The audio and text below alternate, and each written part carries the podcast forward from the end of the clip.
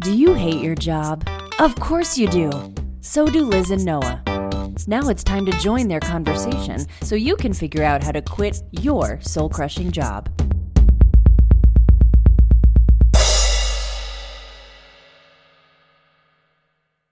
Welcome to a very special episode of When Can I Quit My Job? Today I'm going to be joined by Chris Harris, who's got his own podcast. It's a fantasy football podcast. And we're going to talk about his transition from having a day job to working for himself. And he's got a lot of other fun side ventures and things like that he does that I'm really excited to talk to him about. And I think he gives a lot of awesome tips it's a great interview. You're going to enjoy it, so stick around. I know that you uh, you worked for ESPN for quite a while. Well, I, I, looked it up on your website to make sure I knew. So for eight years, is that right? Eight years. Okay. Eight years at ESPN. And yep. so, what was what was your job there, primarily? Uh, the, the you know the same thing. I I wrote about and talked on TV and talked on a podcast about the stupid, stupid game of fantasy football. Yep. Enjoyable but stupid. I, I get you. No. Yes. Um, did so? Did you also? Did you ever collab with Yahoo or how did you get? I mean, I know you know like Brad Evans and um, Brandon Funston and stuff like that. W- were they working with ESPN or did you work with Yahoo or how did you meet those guys? I worked with Yahoo very briefly before ESPN. So the first first okay. paying job that I had coming out of, uh, you know, just doing this, actually coming out of grad school, uh, was with Yahoo, and then ESPN approached about six months into that and said, "Hey, you know the thing that you're doing for them for that amount of money, we'll pay you more money, we'll put you on TV." And I was like, hmm. "Whoa, okay." And uh, Brandon Funston ran Yahoo Fantasy at the time, and I had a contract, and he was like, "Yeah, it's too good of an opportunity. I'm not going to hold you that contract. You go ahead." So yeah, that's wow. nice guy. Yeah. So what? Where did you go, if you don't mind? Where you went to grad school? What did you? What was sure. your major and stuff like that? So undergrad, I went to Cornell, um, okay. and then there was a ten year gap, and then I went to University of Massachusetts for uh, creative writing for fiction writing. Actually, in between, I went to the University of Texas for an MBA. Okay. Uh, that was only one year out of school, and then s- some time later, uh, you know, s- six or seven years, I went back to school to be a fiction writer to go back to, you know, get an MFA in creative writing. Yeah. So what spurred you? It sounds like. Uh, did you go to the working world between then? Like, what, what yes. kind of spurred you to go back to school? Oh yeah, I'm great for this podcast. I've quit many times. Yeah. um, yeah, I I was I had MBA type jobs. I was a I was like a I actually started my own company with a friend of mine that uh, did fine. We did s- some graphic design and some business planning for people in Austin, Texas, and then okay. we got out of that business. And I was a creative director for a small ad agency and uh, then I was I worked for a couple of like dot com startups, and then I had had enough, yeah. and then I went back. to school. What time? So, if when you were working with dot com startups, was that during the boom? It was boom adjacent, I would say. Yeah, okay. yeah. It was. It, you know, there were still uh, there always have been dot coms getting funded, right? And yeah, the one that the last one that I was with actually should have been Shazam. Should have been a huge wow. giant mass. It should have. It was music and social, and I still feel like it's never really been done. It wasn't my idea. I was hired to like be the number three at that company, and they had venture money, and it was in Boston, and um, it was it should have been really good, and they hired the wrong CEO, and and just oh. yeah, it didn't work. Wow. So you were doing all that kind of like entrepreneurial leaning stuff, but also like sounds like it was heavily based in what your degrees were in and stuff like that. So what kind of made you change your mind and go back? Was it like just a a passion kind of thing or like what made you go back to school for fiction writing? Yeah, I'd always written uh, fiction. All, like I probably should have been an English major. I probably should have done something a totally different course. I there was something in me from a young age that didn't think it was practical. I mean, I was writing Mhm. stories when I was, uh, I mean, 11, 12 years old. I was writing stories and have been ever since. And wh- I was when I had all these real jobs, I would wake up at 5:30 every single morning. I'd walk my dogs. I'd come back. 7 a.m. I'd start writing, write for like an hour and a half, and then go to work for Wow. years and years and years. And uh, I, you know, it was certainly what I valued most Okay. and I felt like okay, my 20s are going to be for making some money and being able to do that, you know, where, whereas most people would say my 20s are for expressing my art, artistic self and they'll be always time to make money and I was like almost Right. exactly the opposite. huh. And uh, finally eventually I was like I need to just write. I mean, life is too short. I thought I was great at it, which I very much wasn't at the time. I mean, god, I wrote hundreds if not thousands of pages Wow. uh, in my 20s that are totally useless and garbage and I would never look at, let alone anybody, let anybody else look at.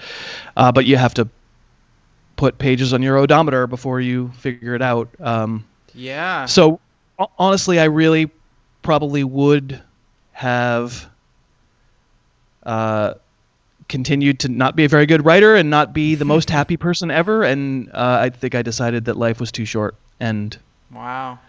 quit and went actually there was an, there was a year between when I quit and when I went back to school where I just wrote. I bought a place out in Amherst, Mass, and I had two dogs and it was me and I walked around the woods and I read a ton of books and I wrote and that's really when I started to get better I think and that was the stuff that that I I produced to submit because getting into MFA programs like UMass's MFA program is pretty good, pretty Yeah. small, and uh, you know, fortunately, I did that because I think that was why I was able to produce work good enough to get into that program. And then, you know, once you're focused on it, the work gets better.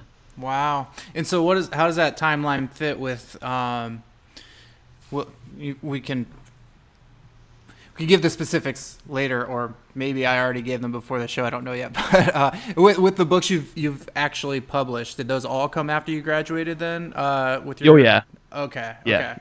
The first stuff that I ever published, first fiction I ever published, were short stories that I wrote while I was in MFA school. Okay. Uh, like the pr- premise of most MFA programs for fiction is geared around workshops. So you're constantly every semester you're in a workshop, and you're responsible for bringing in a story or a part of something or whatever, and then you bring a copy for everybody, and everybody goes home and reads it and marks it up, and then when it's your turn to be the sacrificial lamb, uh, they give you the you know they give you all the copies back, and they're all written on, and you cry, and then you look at them. And you try to make them better, and um, yeah. honestly I, i'm not even sure how i don't know i don't want to be ungenerous i'm not even sure how much i learned from the process i think honestly it was t- it was years to write it was years to just focus on being a writer that i'd never given myself in the past i'd always said well i do that on my side and maybe someday and blah blah blah and i i'm sure i'm great but you know i haven't totally given myself over to it it was you know sort of a cowardly way to be a writer in some ways Yeah, and yeah. finally finally i was really um, you know, doing it, and I got better. And then so the, you know, there were some literary journals. I ah, maybe, so my my thesis project for MFA was a novel, but it was a it was a series of short stories about the same guy, and Okay. he wasn't he wasn't me exactly, but Mhm. uh, he was. I don't know. I I don't, I don't even remember those stories, but I I wound up. It's funny. My committee Okay. The defense committee like said good job. And i was like cool let us leave the room you know or why don't you leave the room and we'll we'll talk about it and we'll sign it off and you'll be done. You'll have finished. And i'm like great. So i'm standing out in the hallway thinking i'm the best. And i walk back in and the people on the committee said uh, we didn't feel like we'd be doing you a service unless we told you the truth which is this manuscript these collection of interrelated short stories they are good enough to pass, but they're not publication quality. And we didn't think we would be doing you a service unless we told you that, which is crushing to hear. Wow. Sure. And I really, I, there are three women, and I really liked those three women, and I respected their opinion, and it was really hard to hear. And then I got my back up, and I was like, well, you know, I didn't, not to them, but to, you know, to myself, to my girlfriend, I was like, well, who the hell are you? You know, and Yeah. so I started sending those stories around, and I think five or six of them got published by little literary journals. Wow. And, and I was like, you know, screw you. Um, so it gave me some confidence. And yeah. Uh, so none of the novels, I have four novels that are published now, but none none came until after I was done with school. Okay. Okay. Yeah. So I can I can commiserate with you a little bit. I, I my wife and I both went to school for fine arts, so I'm sure there's kind of an overlap there. We we didn't uh, go deep into graduate school or anything like that, just our bachelor's degrees. But uh, I understand how the subjective nature of that can um, not be kind. it's t- it's just t- like sometimes they're right, mm-hmm. and then what does right even mean? You know there are there are all sorts of stories of you know Moby Dick being considered a hunk of trash for hundred years, you know, before someone finds it, and like right. you know, there's that. But then there's then there's legitimately lots and lots of people who want to be writers who aren't good enough to be writers, and it's really tough to know which category you fall into until you just keep doing it. Which, you know, it's it what it is is you got to make sure that you're doing it because you can't not do it that's essentially how I've approached it the last whatever since I've been out, you know, like to 12, 13 years is mm-hmm. I've been writing fiction all this time and and if I could not do it, I probably. It's not. It's sort of a lonely life. It's not. It's kind of miserable. Like I, it would be great if I could just kind of process the world by living in it and going and doing stuff. That'd be awesome. Uh, instead, you know, I'm the one who is constantly like, yeah, I was alone for 12 hours today. I was writing a book. It was.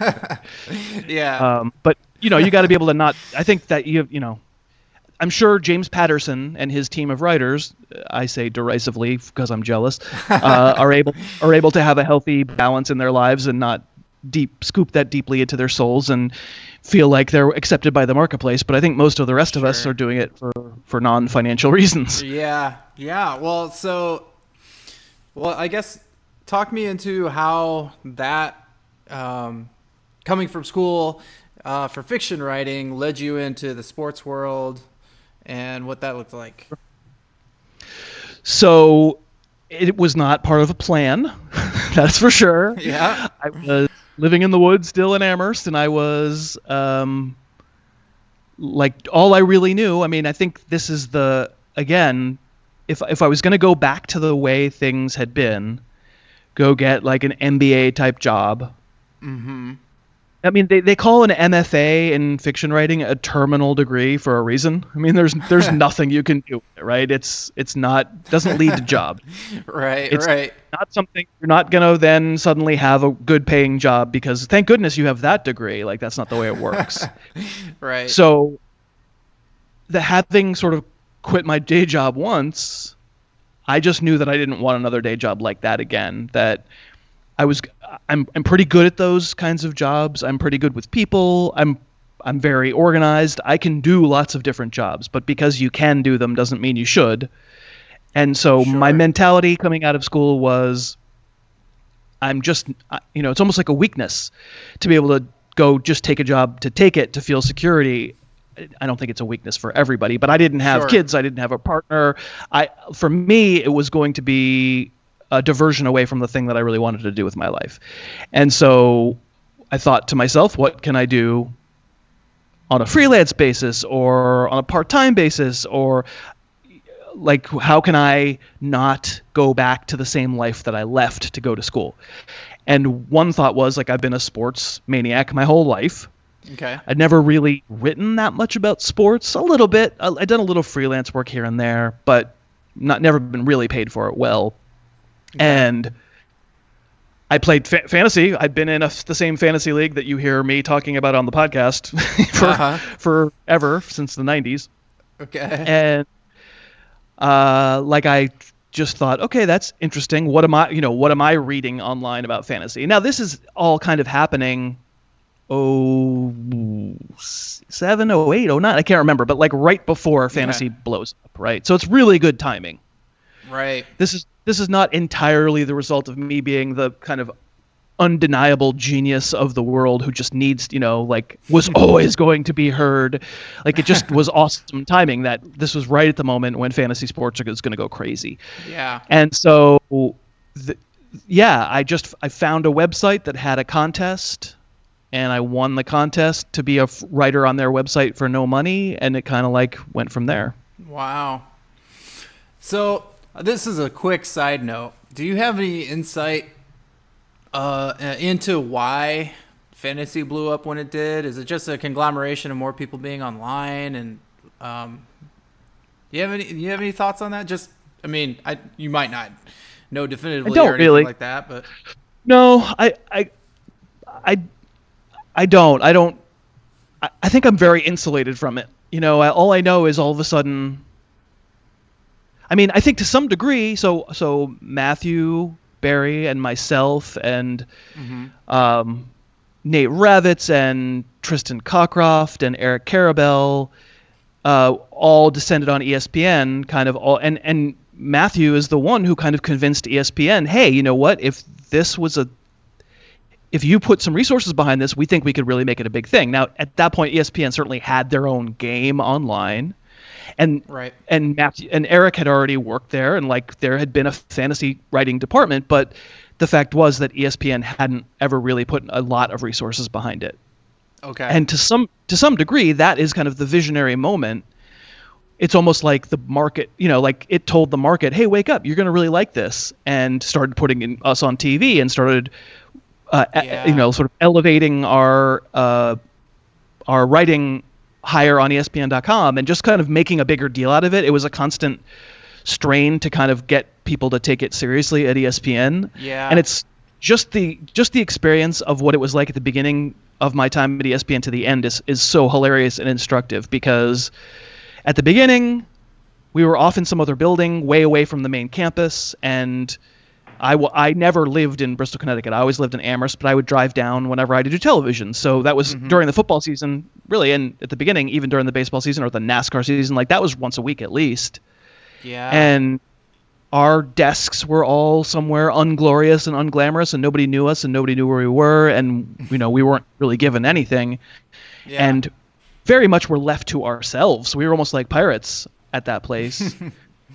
and then by the end we every for, for especially for fantasy football every spring you've heard me on the show talk about it many times the, they have a ranking summit.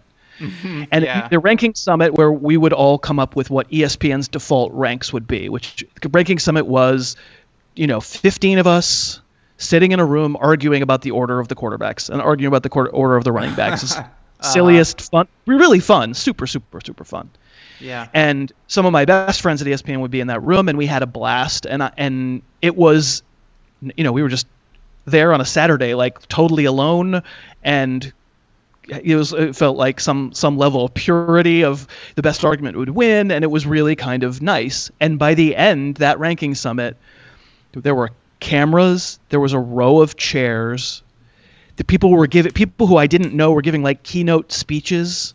They weren't in our department. There were like marketing executives who would happen by. It was like a public event mm. on the mm. ESPN campus. Wow.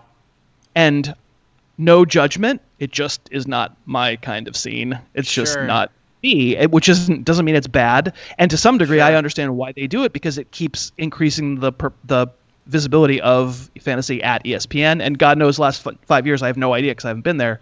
Yeah. But it just was all going in a direction that felt like it wasn't for me anymore. Wow. Well, I might hear a slight bit of judgment in there, if I'm not mistaken. so, a judgment I might it, agree with. It isn't really judgment. It's much more judgment about what's right for me. I think to some degree, That's fair. this, That's you know, fair. you know, this I would never say that the people at my last real job, which is ESPN, were dumb. Like I'm sure, sure. the people who listen to this podcast wanting to quit their day job, some of them just have idiots for bosses and they need to get out because they're literally just working for stupid people and that sucks. I've worked for stupid people. Yeah. That sucks. But that's certainly not the case at ESPN. Everybody there is talented. Everybody there is really smart.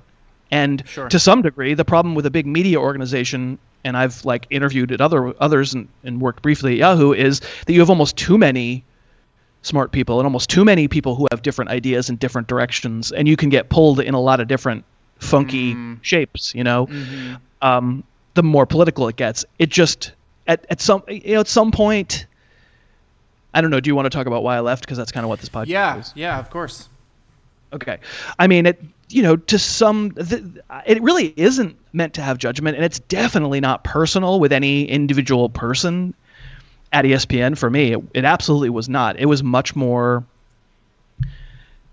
You know, at some point, your employer either expresses that you have room to grow, mm-hmm. or they express that you kind of are going to be doing what you're doing. And for the last few years at ESPN, I would go to my bosses and I would say, "Hey, I'm feeling a little stuck. I'm feeling a little stagnant." And my direct bosses, extremely cool, mm-hmm.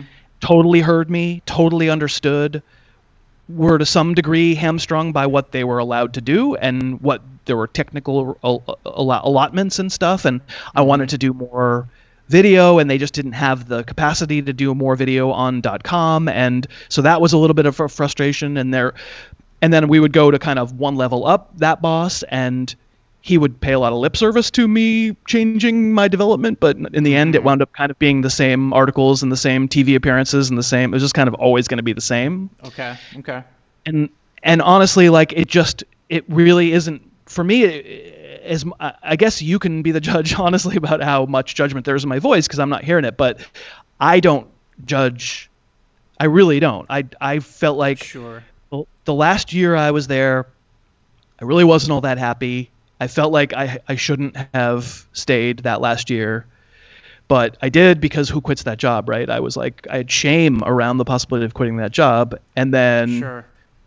uh, then finally I was like, what are you ashamed of? And, um, there was some back and forth about whether they were going to have me back. And in the end, they offered for me to come back. And I just looked myself in the mirror and I said, I, I'm not happy and I just said, uh, "It's the stupidest thing in the world to quit this stupid job that is really fun and really like you know, there's 10 million people in the country who would kill to have it, and I just don't want to renew." And uh, yeah. so I didn't renew. So, do you think that had the opportunity for you continued to grow and change with your needs, you could still be there? Oh, 100%. I had no need to go do my own thing. And not not only that, but like the the day I decided not to take the offer uh-huh.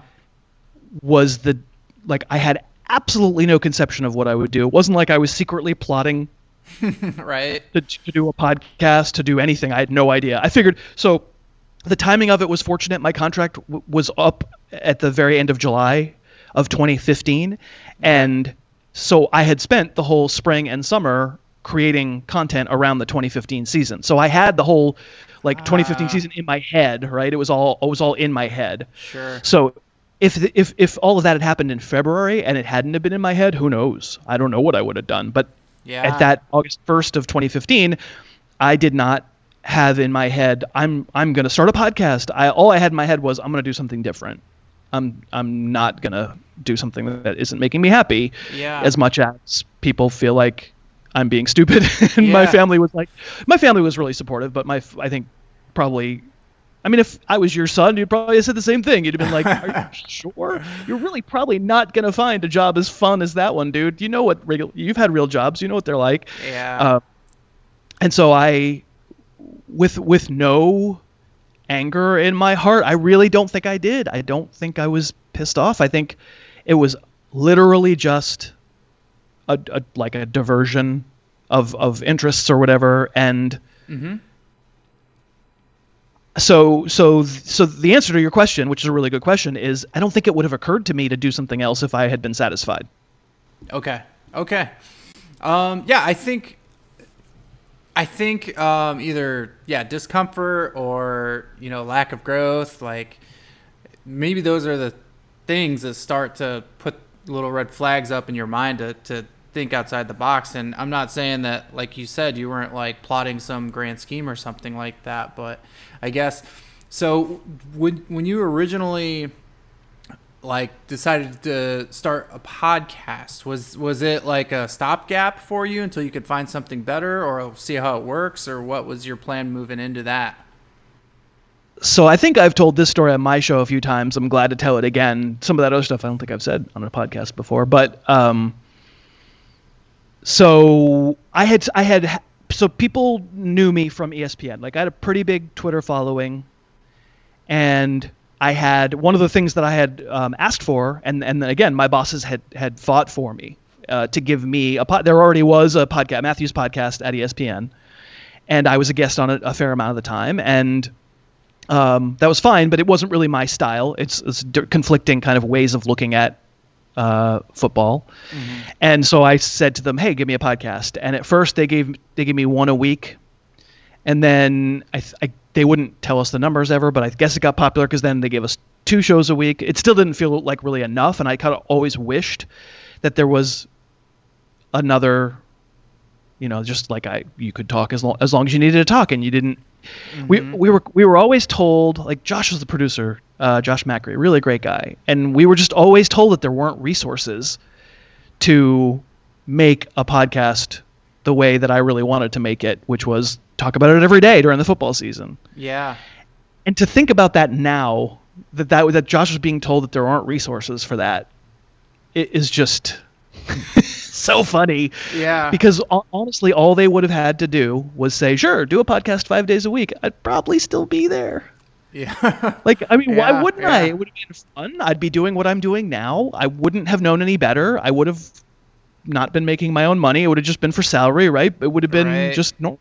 Well like, um, yeah. So, I, like, wow. I guess, I guess they, you know, to, and and when I say they, I'm definitely not talking about like the people who I work directly for in the fantasy group. Not at all. They, sure. thought it was great. They were psyched. They were super supportive. It was kind of other mysterious forces that I did not understand. that I have guessed I have guesses about, but I'm really not here to air laundry. I'm here to talk about, sure, you know, sure. Changing changing occupations.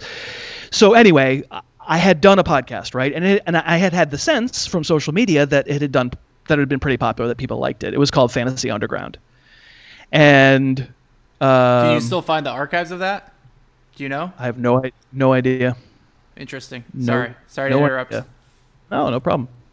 So I certainly didn't start up. I didn't know how to make a podcast, let alone think that. Again, this was good timing because podcasts weren't quite yet really a thing. Mm-hmm. 2015, they were a thing because I had been doing one for three years. Like they were a thing, but they hadn't really gone crazy in the way that fantasy sports hadn't really gone crazy, even though it had its devotees, right? Right. But uh, you know, podcasts had. You know, my mom wasn't listening to podcasts at that point, right? Whereas right. now she is. Right. So I didn't really think of it. That you know, it wasn't like everybody had a podcast. You didn't have this podcast. Like it wasn't. Sure. the tools. The tools didn't feel quite uh, as, as at hand. Sure. So I didn't know how you made one. I didn't know how you hosted one. I didn't know what software to use to record it. I didn't know anything. So I didn't think of it as yes, this is my. I, I have been you know a butterfly in in in in cocoon ready to burst out and this is going to be my thing. Mostly I thought, yeah. well, I have the 2015 season in my head. I've always kind of wanted to have a, a five day a week podcast. What the hell? What's the harm? I'll figure it all out. I'll do it, and then and then we'll just see. Okay, so you thought you thought like going into it that this might be my income, like from no, no, you did not. I went into it thinking I have some money saved. What's the harm? I have the whole season in my head. Sure, what the heck? I'll just try it. I don't know anything. I don't know how to get ads. I know nothing about this. There's no way I could have thought in my head, oh, I'm definitely going to support myself. Yeah. All I thought was, why not? What's the harm? I'm not going to be doing anything else anyway. I've got this season in my head. Why don't I just try this? Okay. And the honestly, the what what I assumed would happen, mm-hmm. the de- the negative in my like there wasn't really any major negative to doing it. But what I thought in my head was what I thought in my head. That is very profound. You can tell he's a writer, folks. Sure. uh, what I thought was, uh, I'll do it every day. I'll get to like November 12th, and 743 people will li- be listening every day. So I will know that it will it will have been a failure and that it won't have worked. And okay, I, I can live with that. The bummer was like realizing mid-season that was a failure, but having promised that I'd get it all the way through the season, so kind of having to like Bataan death march my way through the last six weeks or whatever, where uh, knowing that it was knowing that it was dead, knowing that it wasn't going to work, and then I would and, and then phew, I would finally be finished with it. I could stop it, and then I would go get a real job in January. That this was my okay. You know, this was and I it, figured Is Yeah, that is that when you coined the term the little podcast that could?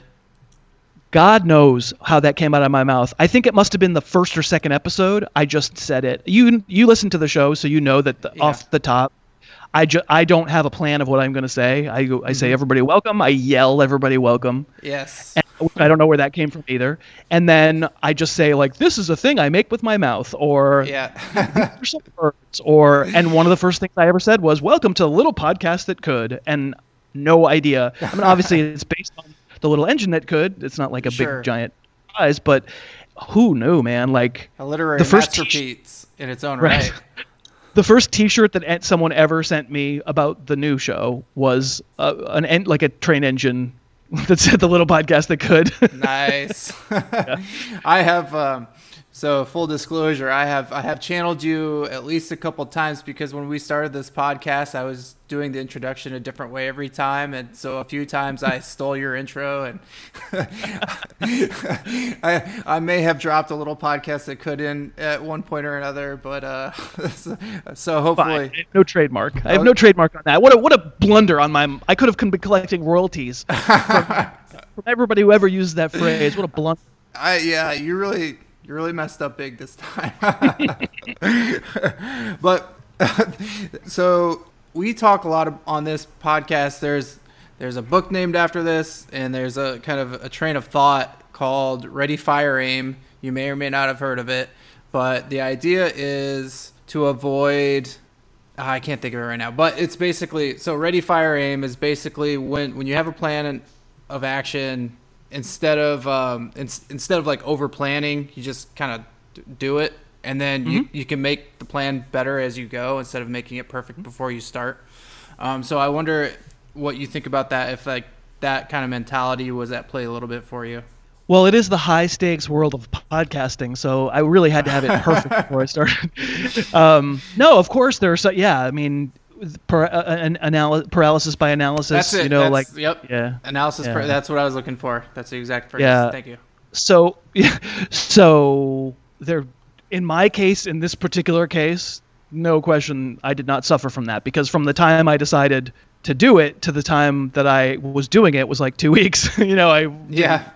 but this by the time I I quit espn and kind of came to real what have i done and like talked to my mom you know and like and then thought to myself well why maybe i should try to do my own podcast. People seem to like that other one. Um, it, it- it just was a million tasks that i practically did not know how to do. So Yeah. You talk about you talk about ready fire aim. I mean that's the definition of what i did because i made the decision to do something that i had absolutely no technical knowledge how to do. Absolutely none. I didn't know like you know i didn't know how I, all i knew was how the microphone plugged into the computer. That's it. I, didn't know, I didn't know anything else. I didn't know what software to use i didn't know how to host it. I didn't know what i would say on it. I didn't know what the content would be other than it would be fantasy football. I i didn't know how to get ads. I didn't know how to promote it. I didn't know how to get guests. I knew nothing.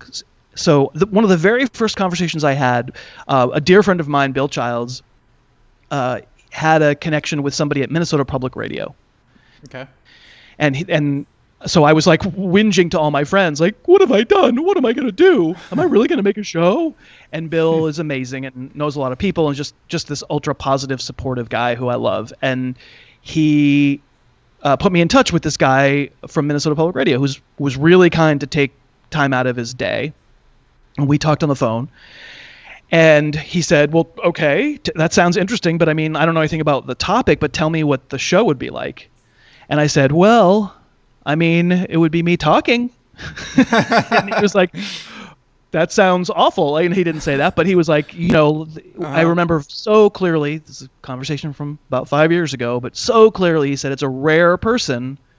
Who couldn't? He said, "Was like, how long would it be?" And I said, "I mean, it might be an hour." And he said, "Boy, I don't know, Chris, because it's a rare person. It's it's a Howard Stern or it's a Rush Limbaugh who can do an hour by themselves. Otherwise, you need help.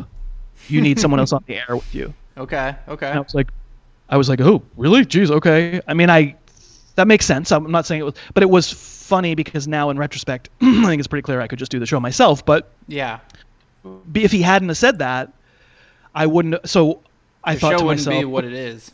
exactly because I, I what I thought to myself was I can't ask someone else to come in on this venture with me because first of all, I don't really know when you're at or at least at the time when you're at ESPN, you don't have a lot of contact with other people who do fantasy sports because they kind of forbid you from being on other podcasts, other whatever. You couldn't Oh, okay, I didn't sure. know people in the industry, right? And that's Mm-hmm. partly my own fault, just not really I don't I don't you know, I think you know how seriously I take fantasy football, which is not that seriously. Sure. And I think it's fine, but I don't live it and I don't breathe it and I don't um feel the need to schmooze about it and I don't go to the conventions and I don't and I don't judge anybody who does, but just really kind of not my scene. It's not really for me.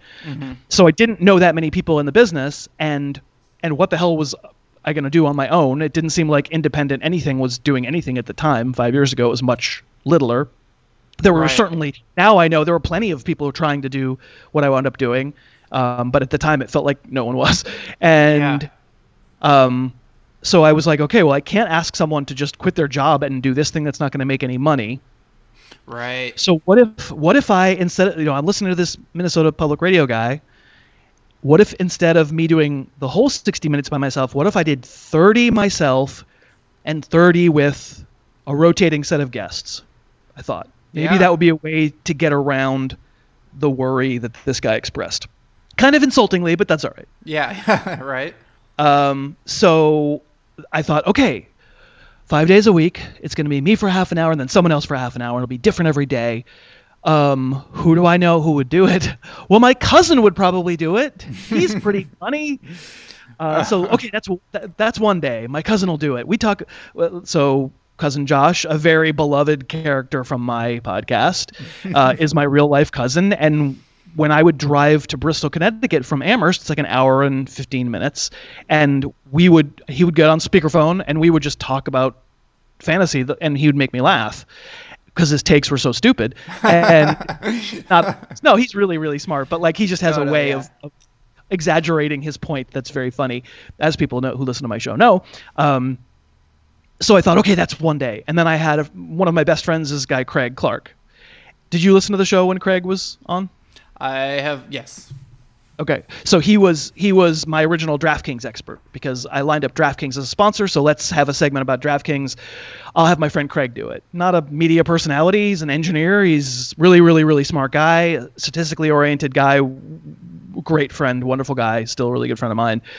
Uh, so okay, he now I now I got him every Thursday. Cool. I'll do Josh every Friday. I'll do Craig every Thursday. Now I need three a week. Oh my God, who am I going to get to be on? And I just again ready fire aim. I just started tweeting people that i didn't know. Hey would you be on my show? And, Yeah. and i didn't know them. And every single person said yes.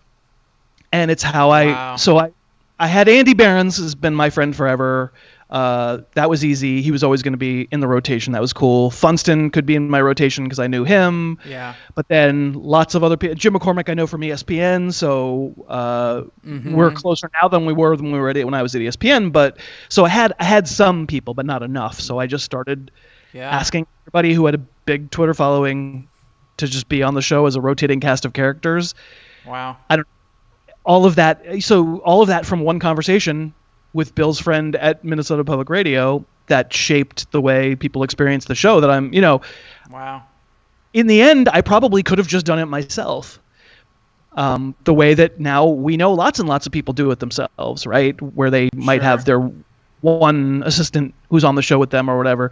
But I think the show kind of is pretty different in that regard because I don't know if it is anymore. Maybe people have taken that model and they're now doing. I don't know. I don't listen to to all the podcasts. But at the, but I th- I feel like you know. Anyway, all of this is a long story, but uh, it, No, it's very I interesting to me at least. so but the the upshot about agreeing with the statement of paralysis by analysis you know there was almost no analysis it was Yeah. all just oh, Quite- oh i wonder what i could quite- do now you know just try it yeah I was gonna say quite contrary to what you do on the podcast, which is all analysis. i know it's so funny because really the way my brain works is so much i think peop you know people who listen to my show I, I make a hundred and something shows a year and there are blessedly a lot of people who listen to every single one of them and probably have a pretty good sense of the way my brain works, which is really regimented and really structured. And I'm not that comfortable with, you know, I'm I, so I'm not a numbers guy at all, right, for football, but I am in life. I just haven't really yeah. been convinced that numbers tell us anything in football. But I, I'm a, I'm a science person. I'm a data person. I'm a, I'm a like direct analysis person, and I, you know, I'm mm-hmm. really about breaking things down and trying to explain them clearly. And that, that, the fact that my mind that's kind of characterized by that was so cloudy through the whole quitting yeah. process and the whole starting process.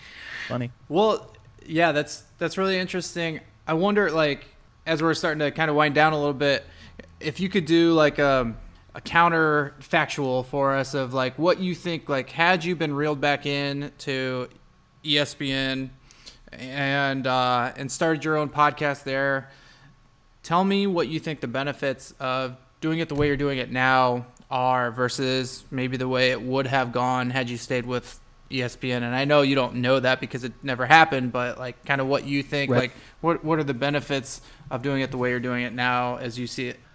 I mean, the simple truth is just f- as much as my group at ESPN was really cool and good managers and really understood that, you know, everybody's happiness mattered and a feeling of some degree of license and freedom is important. You're still always running up against people saying no, even if it's a couple people up the ladder.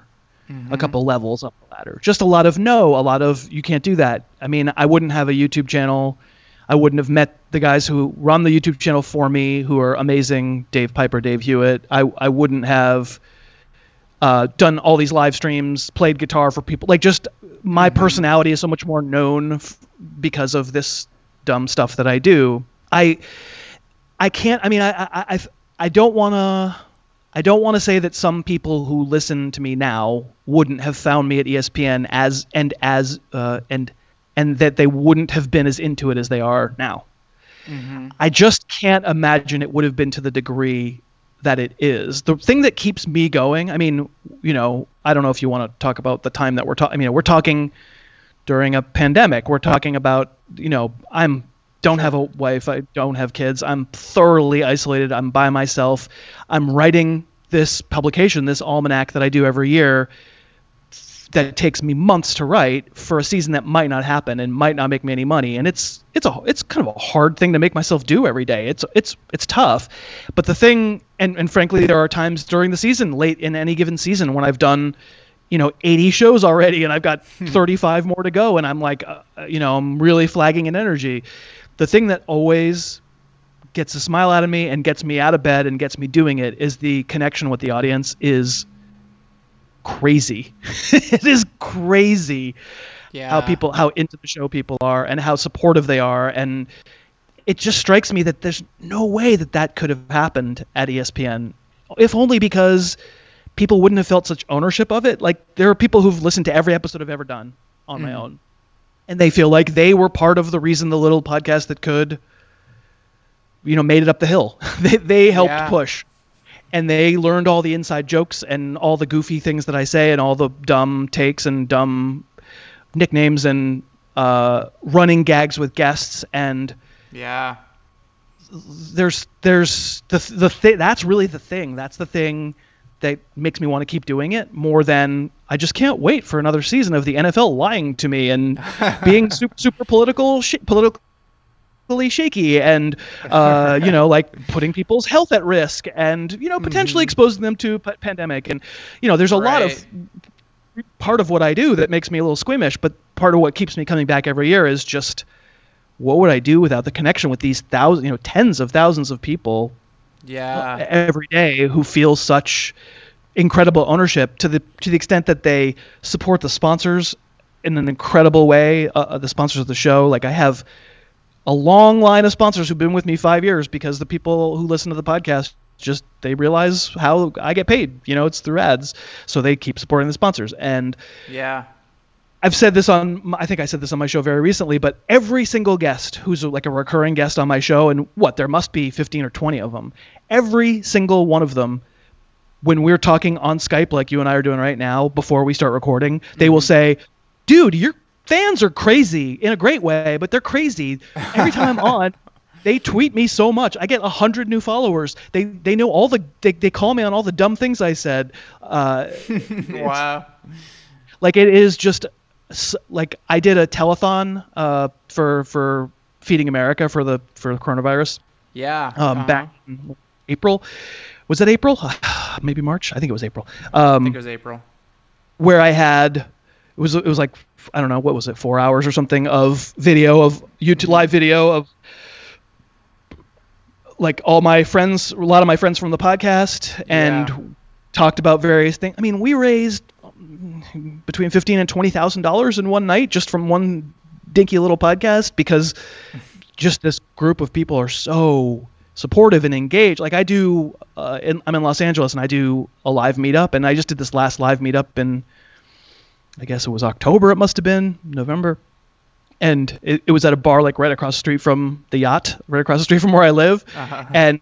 I walk over and the bar wasn't open yet. There's 20 people standing there, and it winds up being like 50 people Wow. and they're just so into it and they're they, they meet each other and they're so happy and they know about the possum and they know about just stupid nonsense but yeah. it's just such an incredible feeling of connection wow i mean i'm sorry for the super long answer no no that, of course that that feeling is what i would imagine i wouldn't have had if i had stayed wow yeah that uh what's that old stupid credit card commercial priceless you know.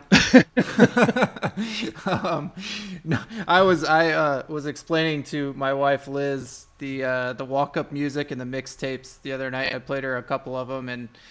Uh, she was she was moderately entertained. I don't think she totally got it, but I mean, think about that. We have like we have hundreds of people out there making songs about ridiculous crap that I have said, and I play them on there. It's like, just what? Yeah. I could not. No way anybody could have planned for that. No, yeah, yeah. That's. I mean, I. Well, I don't want to keep you too long because um, I know you got stuff to do as well. Um, I could talk to you for another hour about that kind of stuff, but um, so is, is your uh, first off is your um, your drive is that still able to receive donations? Um, and and yeah. then and then if so, yeah, you can um, tell the listeners about that, and then uh, your podcast or anything else you want to plug. So the um, if you just go to our YouTube channel, uh, youtube.com slash Harris Football, you can find the telethon there. It's it's saved as it's not live anymore, obviously. Um, but there's all sorts of information about the link how to how to give uh, to Feeding America via our our telethon. Um, that's cool. I don't know what else I have. I don't really need to plug things. I mean, you know, I, I I'm not doing the as of as of our recording this right now from from the beginning of May to the beginning of July. That's when I take time off from the podcast. So now that I've made everybody sound like you know they all think, oh, this sounds like the funnest show. I don't even care about football. I'm going to listen. Sorry, you can't. Uh, you can listen to the archives. right, you can listen to the archives. Uh, it'll start back up again in July. You know, I hope there's a season. Uh, if there isn't, you know, there's I'll survive. There's there's there's a lot more things worse in the world if there isn't a season than me not having a podcast. But like probably we'll have to redirect some energies. But um, yeah, right. that that's good. I mean, I have I have novels like you said. If you, they're all on Amazon, they're they're you can get paperbacks or you can get Kindle versions or you can get audiobooks of uh, my mellif- mellifluous voice. I will. Um, oh, did you do the um the the audio for all of them? did. I thought okay. Uh, it is it is my dulcet tones. Um. Well, if you don't mind, uh, maybe in chronological order, just give the names of the books, and I'll link to them all. Sure. Uh, the very first one was called Slotback Rhapsody, and that one is about the NFL. It's about a football player, Mouse Morrison, who has become a character on the show, kind of on the podcast. Uh, and then there's The Big Clear, which is like a neo noir uh, then there's War on Sound, which is a big book about a rock and roll band. And the most recent one is the one that people probably, if they know my writing at all, they probably know me by because that was the one that sold the most copies. It's called Tulsa. It's about the apocalypse, kind of. So maybe it's a little on the nose, but I wrote it before the apocalypse. so. I but, don't. I don't think people will take offense to it. Yeah, I mean, I've, I've, it's funny about Tulsa. That's the one that, like I said, that I've sold uh, probably more copies of it than any of the rest of them put together. But um, I've also had some people tell me I would love to read Tulsa, but maybe not right now. Oh yeah, like you said, a little too on the nose. Yeah. Yeah. Well, um, I really appreciate you taking the time to talk to me, and um, can't wait for your hopefully your podcast to come back on time with the NFL season as scheduled. Um, it's I'm I'm outing myself and my secret weapon in in my fantasy leagues here today as well. So hopefully it doesn't come back to bite me. But uh, thank you for having me. It was really fun to talk about, and um, I don't know. I mean, I can't give blanket advice about when when someone should quit their job. I, again, you know, one thing that I didn't talk about all the way through was I mentioned, but like I don't have dependents. It's really easy for me to just go, yeah, everybody should quit their job the minute they're not happy, and that's not really possible for a lot of people. But um, sure, you know, uh, uh, I think it's great that you're doing the show because at least it can put the bug in people's ears about maybe someday. Sure. Yep. Got to start somewhere. Well, thank you, thank you again so much, Chris, and uh, hopefully the the rest of your quarantine is short and a smooth ride, and the best to you and your family. Thank you. Thanks for listening to When Can I Quit My Job? Please remember to support the show by visiting whencaniquitmyjobshow.com and clicking the Patreon and Amazon links. Also, subscribe, rate, and review the show on iTunes. Find us on Facebook, Instagram, and Twitter. Tell your friends about us. Liz and Noah are not financial or legal advisors, and all information given on this podcast should be consumed for entertainment purposes only.